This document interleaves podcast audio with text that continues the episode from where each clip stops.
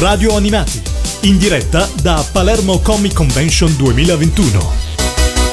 Direttamente dalla Artist Alley di Palermo Comic Convention diamo il benvenuto su Radio Animati a Fabio Dauria. Grazie e buon pomeriggio. Disegnatore e colorista. Sì. Uh, cosa sono le ultime cose? Partiamo diciamo dalla, dalla, fine della storia, le, le ultime cose che hai fatto in uscita allora, ho, ho, appena finito una storia breve di Tex che uscirà sul Color Tex, eh, suppongo, del prossimo anno, dove ho fatto sia i disegni che i colori. E, e, ho colorato le illustrazioni per un libro di Matteo Bussola, uscito credo in questa primavera, Viola e il blu. Il Tex al quale hai lavorato è quello che si vede nei, scusate, nei post di, di Palermo Comic Convention? Sì, quella è un'illustrazione studio, diciamo, per, sì, quindi in anteprima... per, poi, il lavoro, per poi, il lavoro, il lavoro fine, per poi progettare il lavoro finale, sì. Quando uscirà questo text? Allora, se, se, tutto, se, tutto, va bene dovrebbe uscire in autunno. È una storia breve scritta da Pasquale Ruiu e, e non so ancora il titolo ufficiale quale, quale Ah, ok, sia. quindi avete lavorato con grandissimo anticipo. Sì. Sì. sì. le storie brevi di solito sono programmate e messe in lavorazione con un po' di anticipo per avere un, um, un cassetto a cui attingere in qualsiasi caso.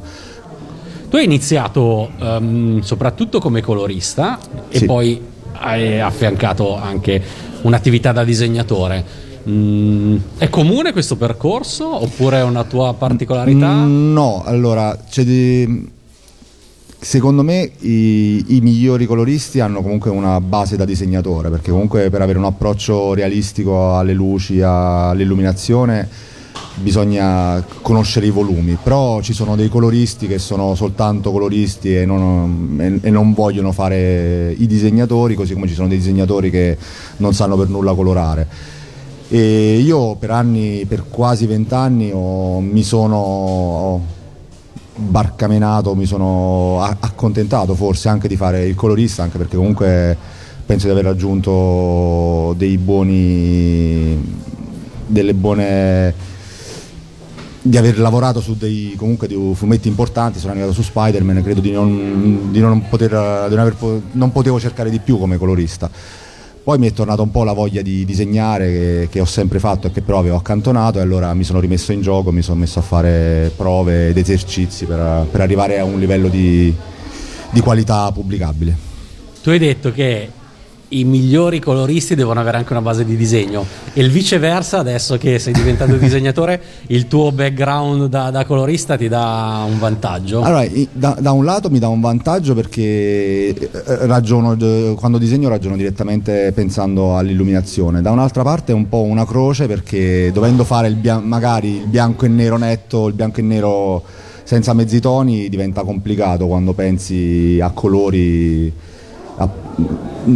mettere solo il nero, però si trova il, il si, si, cerca sempre, sempre, di trovare una, una via di mezzo che possa soddisfare prima l'editor e poi i lettori. Qual è la, invece la tua la, la, tua routine nel, nel, nella creazione di un disegno in generale, nella composizione di una tavola? La mia routine credo il 60% sia nella documentazione. Io purtroppo ambisco a un realismo quasi fotografico, quindi cerco sempre di essere il più preciso possibile in quello che disegno. Per esempio quando mi sono preparato a fare il western mi sono guardato un centinaio di film, mi sono studiato come funzionavano le armi, quindi in realtà il lavoro vero e proprio di un'illustrazione magari va via in qualche ora del, del pomeriggio, però se è un'illustrazione complessa ci perdo magari mezza giornata o addirittura un giorno intero solo per studiare quello che poi andrà a comporre l'illustrazione. Eh, se, se, da, da, esterno mi sembra un metodo giusto e an- anzi molto molto corretto, eh, soprattutto se si punta, come dici tu, a un fotorealismo, se possiamo chiamarlo così. Sì. abbastanza preciso mentre all'interno di una scaletta tu hai detto che hai da poco concluso una storia breve che tendenzialmente sì. si programma con largo anticipo sì. quando, quando si lavora questo anticipo è cosa comune o spesso di solito ci sono delle, delle schedule molto e, tartassanti? È comune nel, nel, fumetto italiano da edicola, diciamo, perché dovendo l'editore mandare una pubblicazione al mese in edicola c'è bisogno che quelle storie siano pronte con qualche mese almeno di anticipo. E, mentre invece per il fumetto americano, soprattutto le, i grandi editori diciamo, non, c'è ma, non c'è tempo di programmare la lavorazione. Quando coloravo Spider-Man io a volte spedivo il file il venerdì, il lunedì erano in libreria i fumetti. È, è una cosa, anche questa vedo molto, molto diffusa, anzi è si può dire che è stata importata questo tipo di schedule dal Giappone. Forse è una delle cose che potremmo anche evitare di importare. esatto. Una cosa che invece noto è che spesso alcuni autori, soprattutto americani, si stanno contaminando nel, nel loro stile all'interno della, del, del, loro modo di disegnare, di approcciarsi al fumetto. Questa cosa, nello specchio di te come colorista e comunque anche come disegnatore che immagino legga le storie, ti ha, ha contaminato, diciamolo così, anche te in qualche modo? E assolutamente sì. E io quando coloravo compravo non, non, so quanti fumetti, anche fumetti che magari non mi piacevano, che non avrei comprato da lettore, per studiare come, come lavoravano gli altri, cosa facevano gli altri. E per me è sempre stata una cosa fondamentale che mi ha aiutato a, poi a lavorare meglio in quello che facevo. Guardando la scheda uh, preparata su di te da Palermo Comic Convention, nella immagine dietro da una parte c'è Tex, dall'altra c'è un Polimar. Esatto. Che, che storia ha il Polimar? Io sono, cre- io sono, del 78, sono cresciuto con i, fumetti, con i cartoni animati della Tazzonoko quindi Polimar, Chiashan, Teccaman, ma anche persino Coccinella che pochi sanno ma è, è dello stesso papà di, di, di Polimar e Chiashan e credo il mio, il primo, mio primo background visi, visivo la, sia, sia, quello lì. E quindi ogni tanto torna l'amore per quei personaggi e, e faccio un'illustrazione mia di spontanea volontà per, per, anche come esercizio a volte perché comunque quell'illustrazione di Polimar non è in stile Polimar e, no infatti. però mi piaceva renderlo in modo realistico per, per omaggiare il personaggio. Ma e l'animazione giapponese ha influito in qualche modo il tuo stile o se non altro sulla tua passione? No, ne, cioè nello stile di, di, disegno e colori no, però mh, il, credo il modo... Giustamente, il disegno e i colori, perché forse la domanda addirittura era più... no, però il, il, il, metodo di raccontare le tematiche credo abbiano influito tutta, su tutta la mia generazione e, e, credo che questo si sia visto anche poi ne, nel professionismo, cioè la, c'è uno stacco generazionale proprio a livello di, di stile tra, nel fumetto tra la generazione pre- precedente alla mia e, e, e, poi la generazione mia. Non, non parlo di un discorso qualitativo, qualitativo proprio di un approccio alla, alla narrazione, che credo sia comunque una, una cosa comune dovuta alle, al mercato globale, come dice qualcuno, comunque alle influenze estere nel, nel proprio lavoro. Ti ricordi qual è il primo personaggio che hai disegnato o colorato su un quaderno da piccolo? Allora, mia mamma dice che io passavo i pomeriggi davanti al televisore a disegnare Ollie e Benji. Oh, no, no, non, non, ne ho molto ricordo perché parliamo di, di, di, di, più di 35 anni fa, però lei mi dice questo, mentre invece altri amici dice, dicono che io disegnavo i cavalli cavalli che sono notoriamente tra l'altro alcune delle cose più difficili. Esatto, però si vede, disegnavo sempre lo stesso profilo che avevo, si vede imparato a memoria, però mi, mi, dicono che avevo questa passione che io come avevo un foglio e una penna disegnavo o Olli oppure dei cavalli o dei cavalli che galoppavano nel campo. esatto. un po' delle band, quindi nel campo andavano avanti per, per, per puntate infinito. su puntate.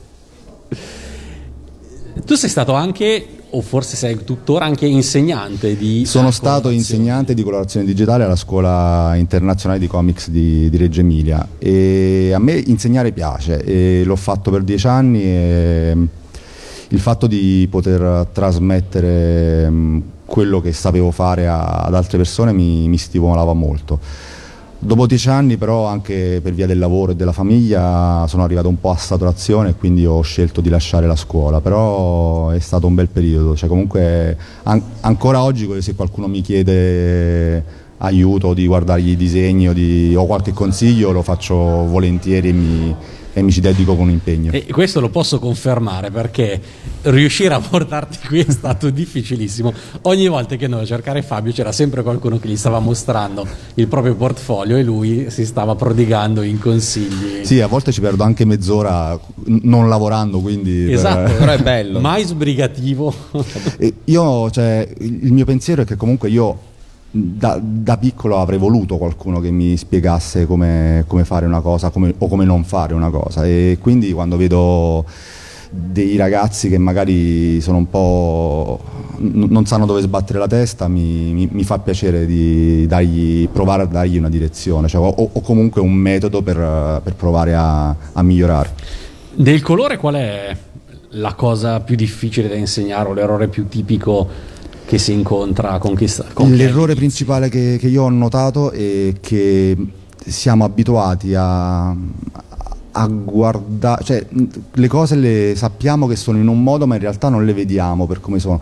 Un esempio banalissimo, eh, che face, a scuola a volte di, dicevo ai ragazzi, cioè una fine, avevano una finestra alle spalle che dava su un altro palazzo. Dopo che eravamo in quell'aula, che ne so, dopo due mesi, gli dicevo ragazzi il, il palazzo di fronte di che colore è? nessuno mi sapeva rispondere. Ed è una cosa... Chiudevi le tende prima di fare la domanda. ed è, una, è una, cosa allucinante perché quel palazzo era lì da, da, sempre, cioè loro erano in quell'aula da due mesi, ma nessuno mi sapeva dire. Vuol dire che, che non osservano. E il, ehm, quindi quando si, ci si approccia a un colore realistico eh, bisogna osservare, bisogna vedere le cose. Noi diamo per scontato che l'albero è verde, ma non c'è un solo verde, non c'è un solo tipo di foglia. Eh, però se tu gli dici ai ragazzi inesperti colora l'albero lo fanno verde come se fossero i pennarelli a scuola e questo qui è, è uno scoglio difficilissimo da, da, superare per molti e chi ci riesce eh, fa già subito un passo in avanti per, per migliorare nella, nella, nella, professione hai nominato prima Spider-Man come sì. momento diciamo in cui da colorista hai avuto grande soddisfazione di cosa si tratta? Uh, Io ho lavorato su Amazing Spider, sulla serie principale, ho colorato per la Marvel uh, più di 700 pagine in tre anni e mezzo. È stato un lavoro massacrante ma felicissimo, cioè io facevo con gioia le notti per terminare delle scadenze, proprio il discorso che dicevamo prima che bisogna inseguire le scadenze per, per, per mandare in stampa i fumetti. Io magari stavo una settimana che non dormivo per finire 20 pagine, poi magari la settimana dopo mi riposavo perché dovevo, dovevo aspettare che il disegnatore faceva altre pagine, però non, non è stato una cosa completa, ce lo facevo con gioia perché dico cavolo sto lavorando su Spider-Man, cioè, era, era, veramente una, una, cosa che facevo con, con tranquillità e con, e con, voglia. Ci sono delle run particolari che ti hanno ispirato per, la, per, la tua, per il tuo modo di scrivere, per il tuo modo di, di fare fumetto?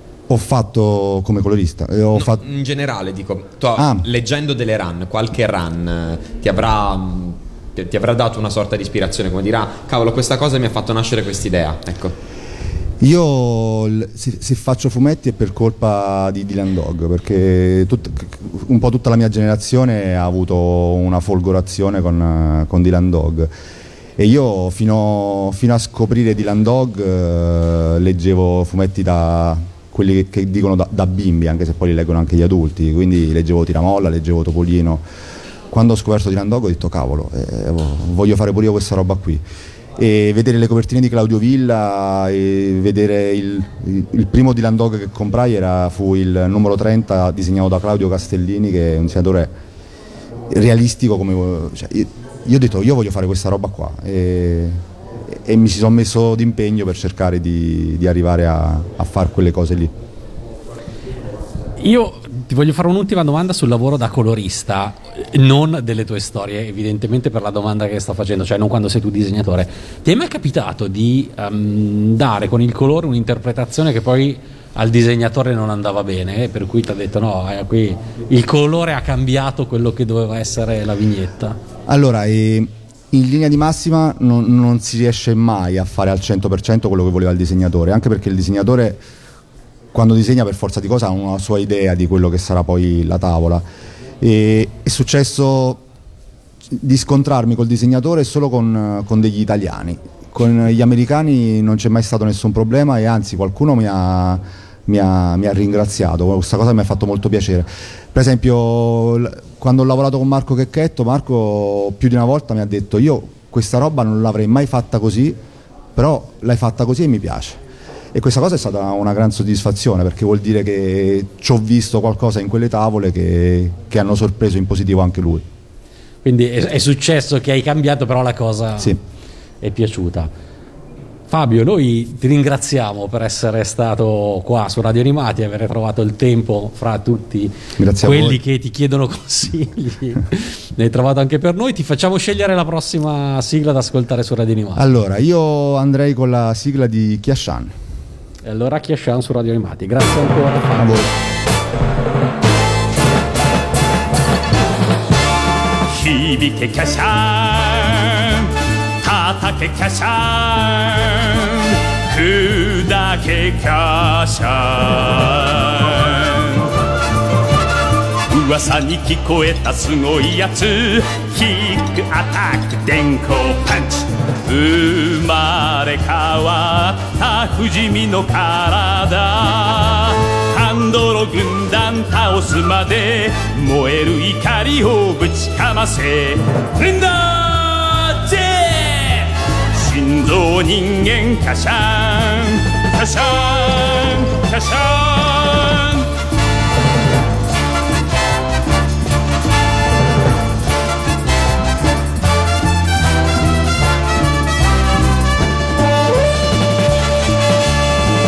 嵐呼ぶよなすごいやつ。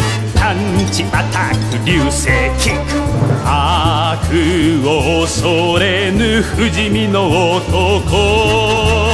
アンドロ軍団倒すまで鉄の砦を突き破れ。踏んだか心臓人間カシャン。カシャン。カシャン。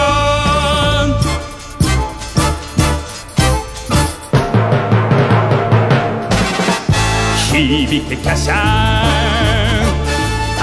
けキャシャン砕けキャシャン雷咲くようなすごいやつ。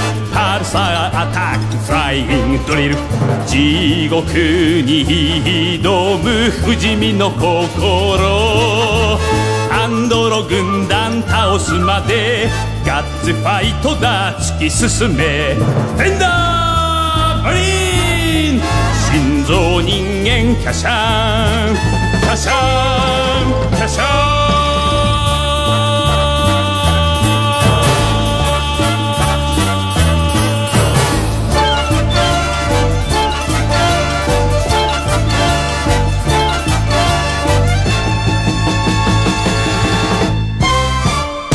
Ascolta Radio Animati tramite le app per Android o iOS oppure su www.radioanimati.it. Radio Animati, un mondo di sigle TV.